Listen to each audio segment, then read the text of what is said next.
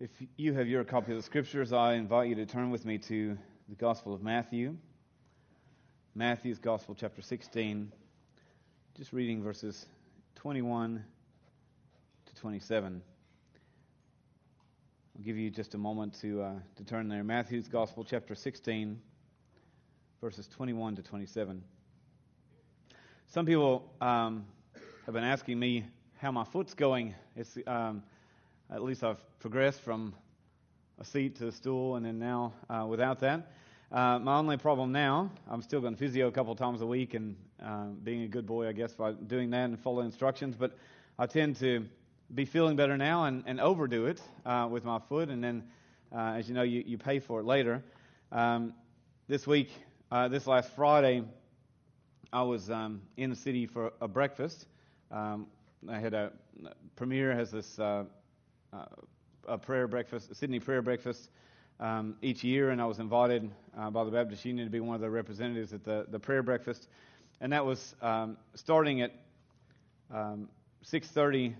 In, it was 6:30 to 8:30 in the morning uh, in at Martin Place in Sydney, and uh, so I went up the night before. Uh, so I was there Thursday evening, uh, spent the night in in the city, and I wanted to kind of map out my um, my place because I knew where Martin Place was, but I didn't know where I was exactly where I was going, and I thought there wouldn't be too many people to ask at six o'clock in the morning as I was walking that way.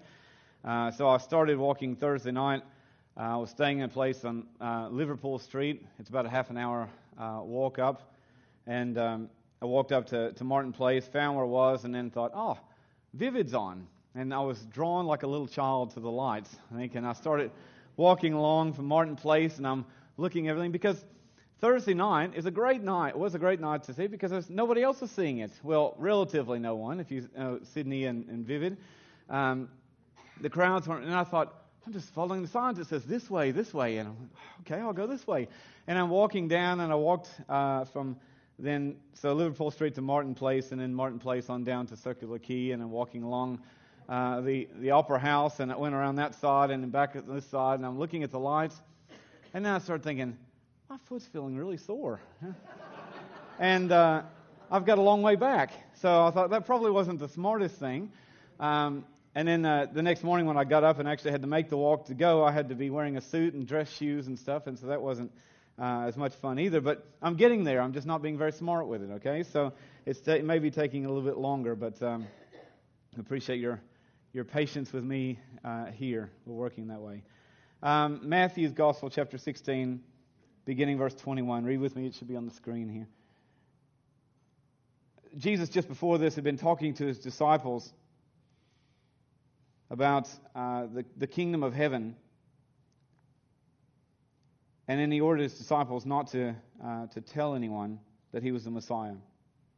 But then verse 21 says, from that time on, Jesus began to explain to his disciples that he must go into Jerusalem and suffer many things at the hands of the elders, the chief priests, and the teachers of the law, that he must be killed and on the third day be raised to life. Peter took him aside and began to rebuke him. Never, Lord, he said. This shall never happen to you. Jesus then turned and said to Peter, Get behind me, Satan. You are a stumbling block to me you do not have in mind the concerns of God, but merely human concerns. Then Jesus said to all his disciples, Whoever wants to be my disciple must deny themselves and take up their cross and follow me. For whoever wants to save their life will lose it, but whoever loses their life for me will find it.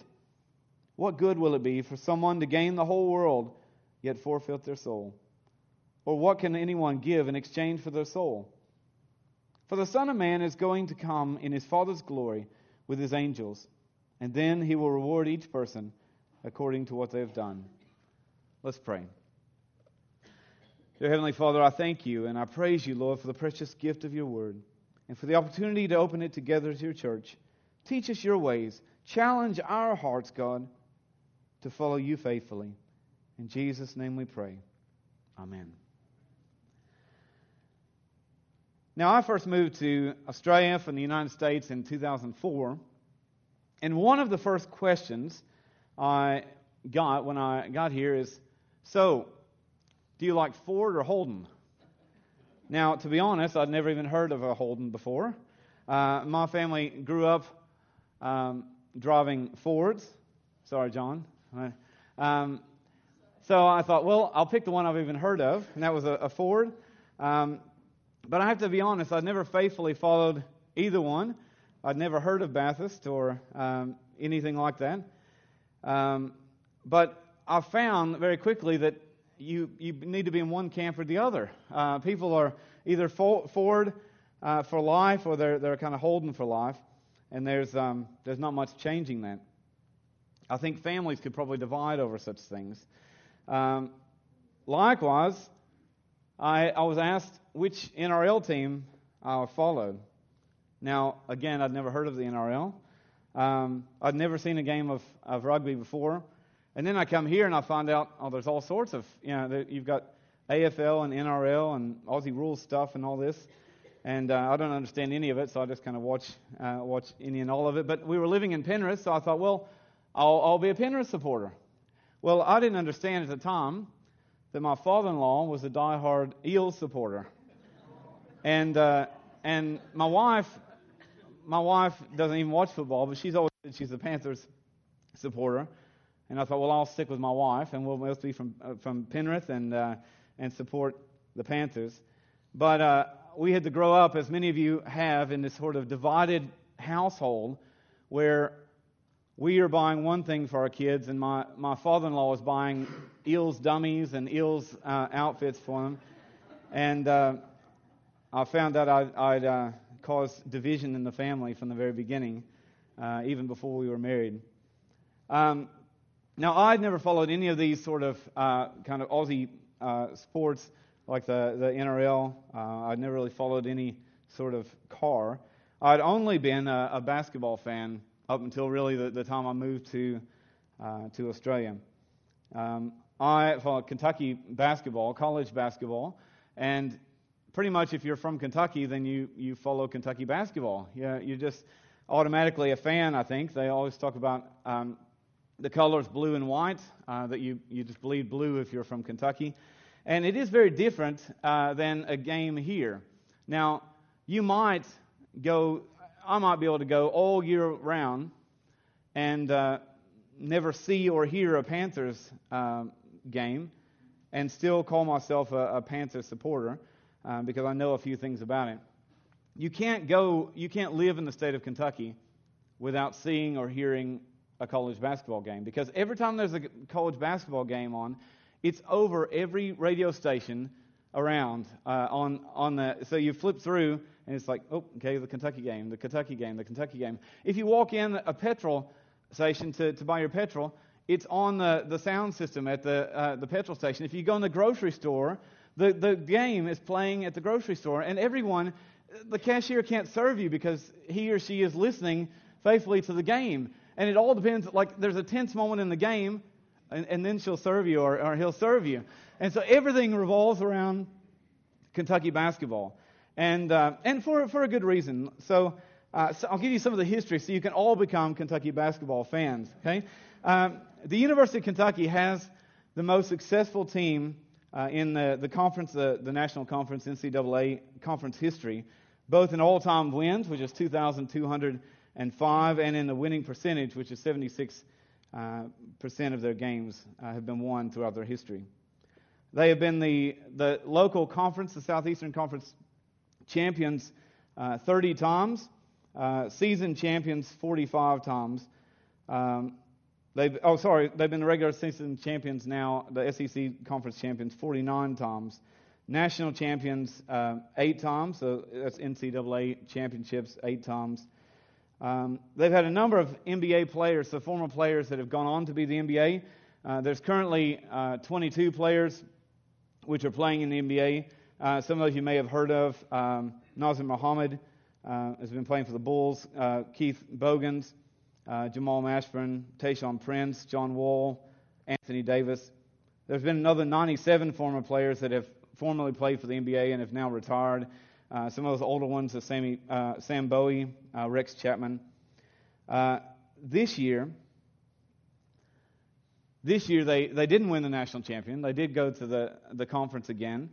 Uh, but my wife uh, struggles to make it through uh, the month of March because March in, in America is it's March Madness, and that's when the NCAA conference championships start, and everything revolves around basketball, and everything was just seeing how Kentucky did, and then everyone is angry or bitter for a few days if Kentucky doesn't make it on uh, to the uh, the national championships, and so they made it to the Sweet 16 and then the Great Eight.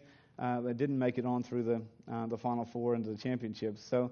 Um, that was probably hard to, to live with uh, in the, the month of March because I was actually getting to watch the game. My, my wife, for a Christmas present this year, because I hadn't really been able to watch the games very faithfully for the last several years, and for Christmas, she bought me the sports package on Foxtel. Now, you might not think that was great, uh, but how much I've loved just sitting and watching Kentucky basketball games. Uh, a bit more than she thought, and so I think we've probably can- we've she's decided to cancel the sports package until maybe in March next year. Um, but I was loving catching up on these because I could watch them on YouTube, older games. You can listen to them live, but some odd technological thing with the internet, you can't watch them live from here. You can watch them live over the internet if you're in the States, if you own cable TV. So it's an odd thing. But anyway, I couldn't do it from here. So I hadn't been able to watch a lot of the games. In fact, most of the year, even until the championship, when I was watching these games, I didn't know the names of the players.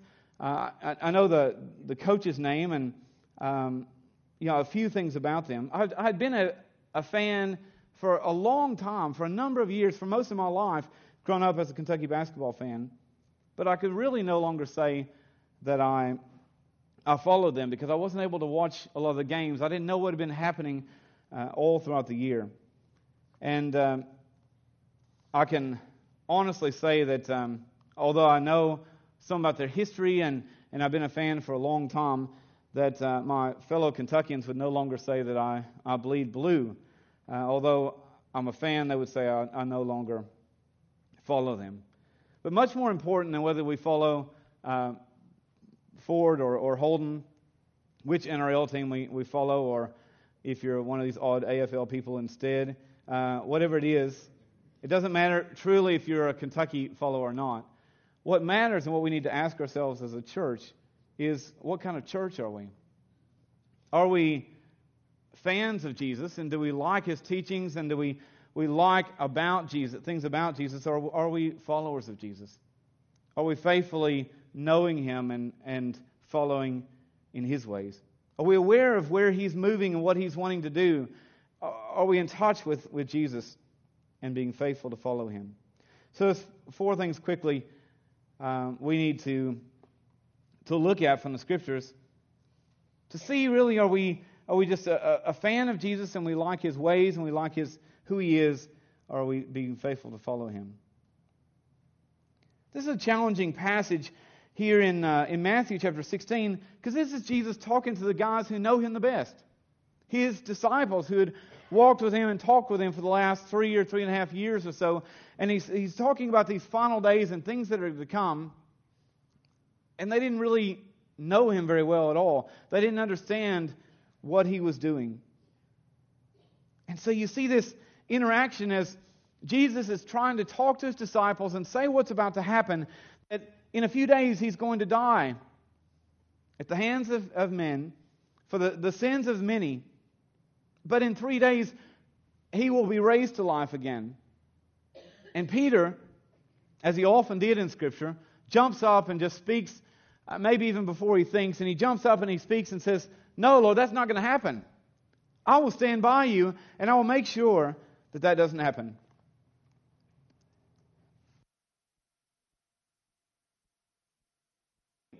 Surely, Lord, this will not take place. And Jesus has an interesting comeback to him, doesn't he? He says, Get behind me, Satan. You're a stumbling block to me because you don't have in mind the concerns of God, but merely human concerns. Now, I'm sure, I've never met Peter. I know a little bit about him from reading in, the Word, but I can venture to guess that is not the response Peter thought he was going to get from Jesus. He's trying to step up and say, No, I'm going to stand by you. This will not happen. I will make sure, God, I'll make sure, Jesus, that you are protected. And Jesus turns to him and says, Get behind me, Satan. You're not even for me. You are against me. You are a hindrance to me.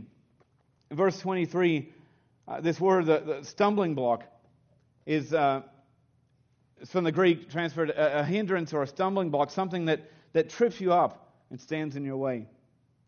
Jesus says, This is what you're doing to me. And what you're doing is a, is a desire, is a passion that's about self. It's about what you want, not what God wants.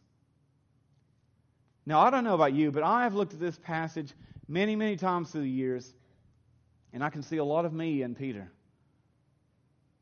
Because there's a lot of things that God wants to do, and I'm like, no, no, no. That's not the way it should work, God.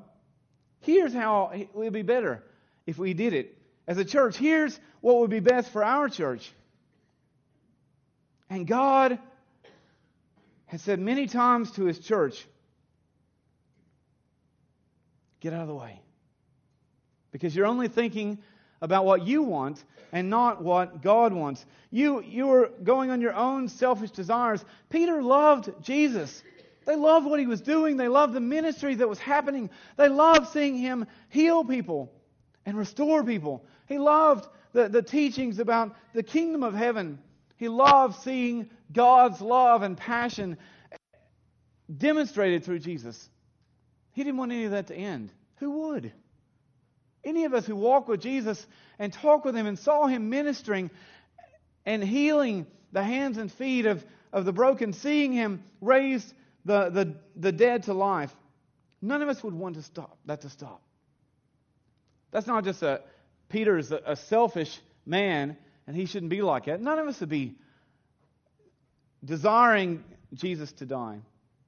None of us would be wanting God's plan of this. But Jesus is saying, God has a plan that you may not understand. God is going to do something here through me that you're not going to like, you're not going to understand, but this is what needs to be done. And so I will be faithful to follow God's way, not what I want. And we have to be willing to do the same. As God's church, we have to be willing to follow Jesus the way that He followed God. In that we will go wherever He says go, even though it's a difficult road sometimes. We will move where He says move. We will stop if He says stop. We will take time to love and to care for one another along the way, but we'll be faithful to follow God's direction, God's way. To follow the things of God, not the things of man. Jesus says if anyone is to be his disciple, he must deny himself, take up the cross, and follow me. Denying self is not an easy thing. Now, it's not saying in the scripture. It's not saying if we want to follow Jesus, if we want to be a disciple of him, if we want to really be following in his ways, then we really have to have a, a poor self concept or, or poor self esteem. But it is saying we need to be willing to put God's ways and even the ways of others before ourselves. We need to not be selfishly following Christ. In fact, there is no such thing. I, uh, you can't be selfishly following Christ. If you're being selfish and or self-centered in any way, then we're not following Christ and His example, because His love, His His example was that of love and of grace and of sacrifice. He was willing to pay His own life for ourselves. Philippians chapter two, verse four to eight, is this great passage saying we should be humble like Christ who, although he was in the very nature God, didn't see equality with God something to be grasped, but made himself in the form of a man and humbled himself to the form of a man, even humbled himself to the death on the cross, the most gruesome of capital punishment. To pay the price for us, he was willing to give up his, his majesty and glory in heaven to come and to walk among us, to suffer and to struggle like any other man to hunger and to thirst like any other man, to live and to breathe like any other man, and then to bear our sins on the cross. It says, Therefore, God has given him a name that is above every name. At the name of Jesus, every knee will bow and every tongue confess that Jesus is Lord. That's the sort of life that we are to live, a life of sacrifice, a life of service, a life denying our own needs and desires and being willing to give things up for God. Now, we're not very good at that in today's society. We are taught and trained that we need to get something out of it. If we're going to give something into it, we need to get something out of it. It needs to be more about us. And so many Christians have talked to me through the years and said, Well, I've been faithful to this God. I've been praying and I've been reading my Bible and I've been going to church every Sunday, and my life is just falling apart. There's sickness around and, and things aren't going my way. You would think that if I've been faithful to God for all these years, I'd get something back out of it. I'd get something for it. Now, to be honest, I've not had that sort of experience with, with God. I have I have seen my share of, of struggle. I've seen my share of, of sickness in, in, in family. I've seen uh, my share of, of struggle and, and death and heartache. But I've always felt God's peace and His presence with me through it all. I've always felt even closer to God through these difficult times. And I've seen God's strength carry me through even the most perilous of times. But I am certain that following God is not to be done just so that we get something out of it. It's not about whether we feel blessed or we feel privileged. God says He'll be with us. He says He'll bless us. He says He'll care for us. He'll provide for us everything we need. But He asks us to let go of those worldly things, to let go of the, the dreams of the, the, the houses and the land and all those things, and to say, God, I trust you to take care of me. I trust you, God, and I will go where you say go. To deny self, to let go of those desires and say, God, I will follow you no matter what. To not only deny self, but to take up a cross. Now, taking up a cross is not the same thing as hanging a cross around your neck or putting a Christian symbol or bumper sticker on your car. Those of you who have been to America, especially, you see a lot of the ichthus, the, the, the old Christian symbol of the fish on the back of a car. And I've been cut off many times in traffic and had a certain wave out the, the window to me. And then you look, and right on the back of the car says, I follow Jesus and or has the little Christian symbol on there. One time, I even got cut off by a church bus, and uh, this guy, uh, um, he, he started yelling something out the window, and he he cut me off, and I went in the back of the church says, "Follow me to Sunday school," uh, and I thought, well, I don't want to follow him anywhere, um, but. Taking up the cross is more than just having the symbol of Christ or the symbol of the cross with us. The cross that Jesus is talking about, he's talking to people in the Roman Empire. And they know that the cross is a symbol of death. The cross is a symbol of absolute hatred and death and loss.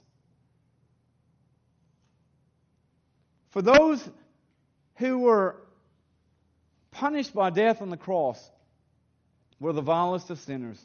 The worst of the worst is all that this capital punishment was given to. And the people who were on their way to be crucified, who were walking along the road to be crucified, were literally considered by the people in society to not be human anymore. They had died to themselves, they had given up everything. They were not human anymore.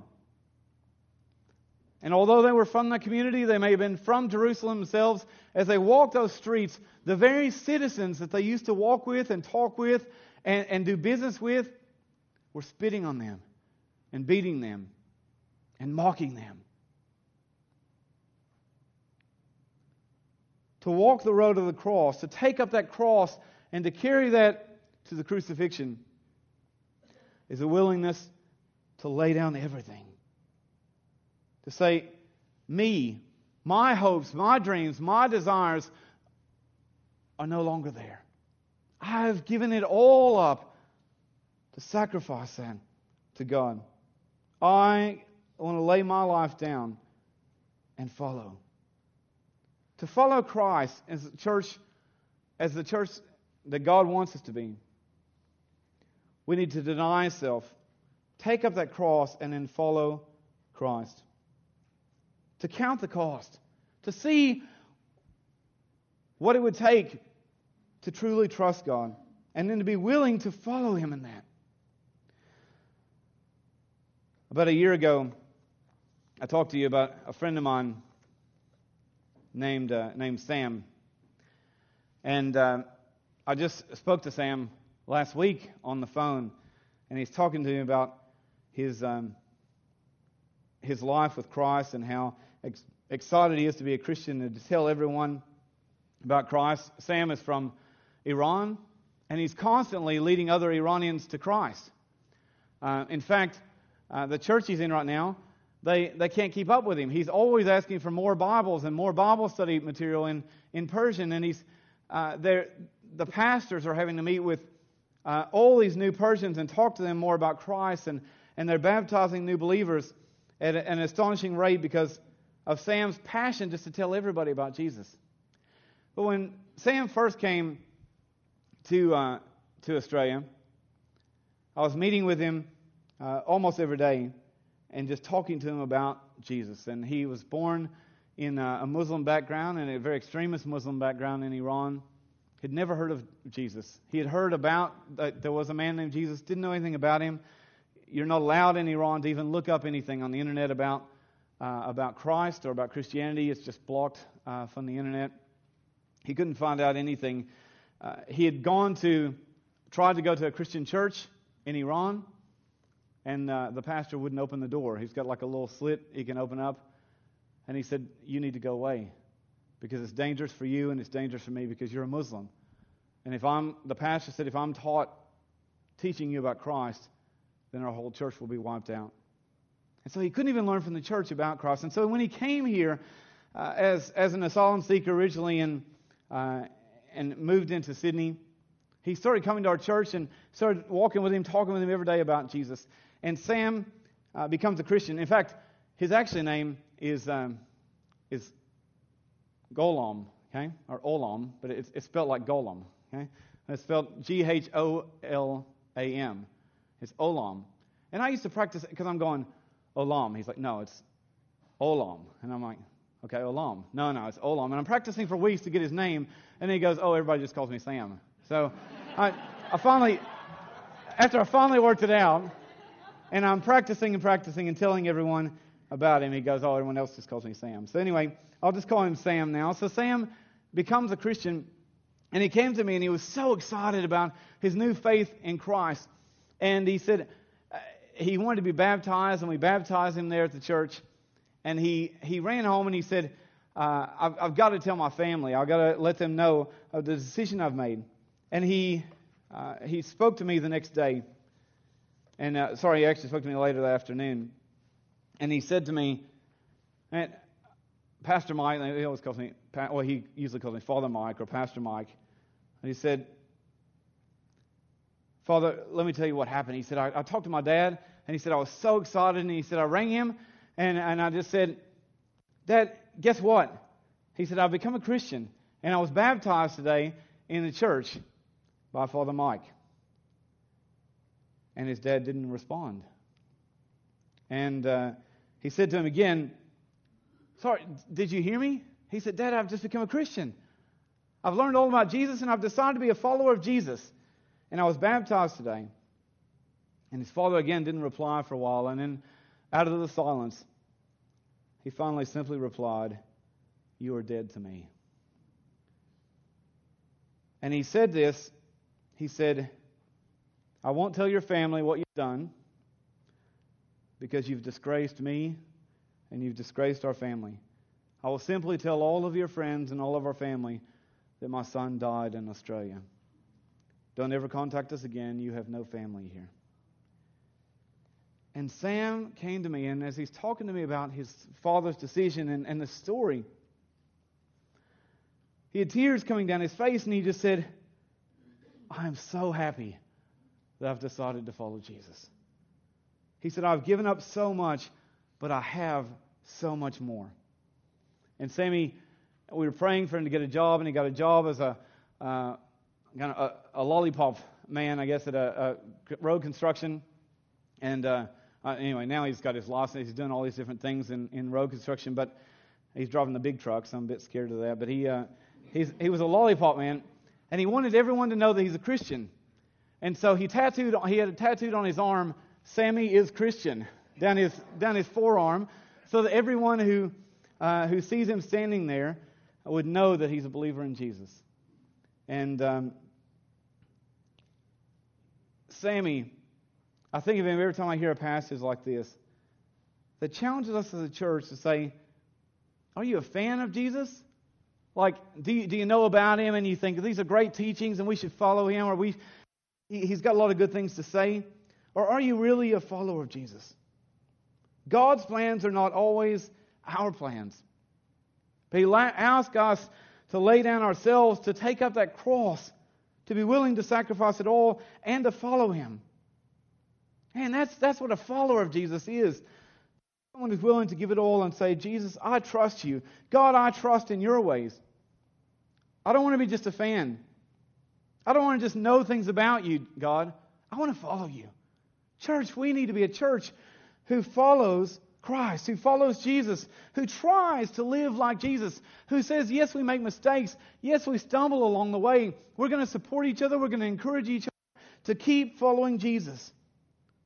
To let Jesus and none other be our example. To let Jesus and none other be our guide.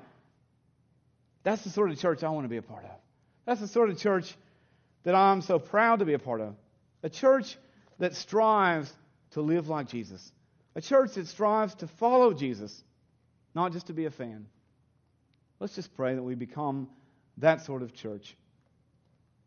Let's pray. Dear Heavenly Father, I thank you, Lord, for people like Sam, like Sammy, who's willing to, to give up so much. So much we, we don't even understand in order to follow you.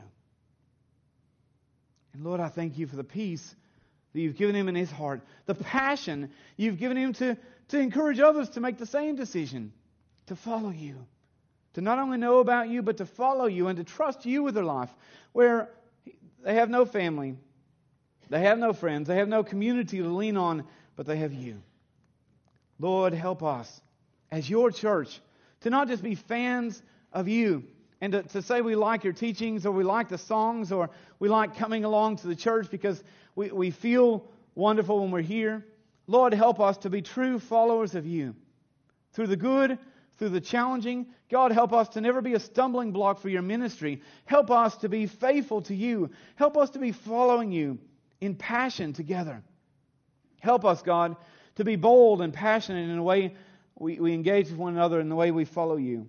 Help us to be encouraging and leading one another closer and closer to you. Help us, God, to be following you as our guide and you as our model. Help us, Lord, to be like Jesus, to truly follow him in the way he lived, in the way he ministers, in the way he continues to sacrifice and care for us.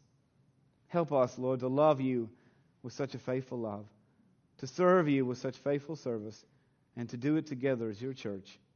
In Jesus' name we pray. Amen.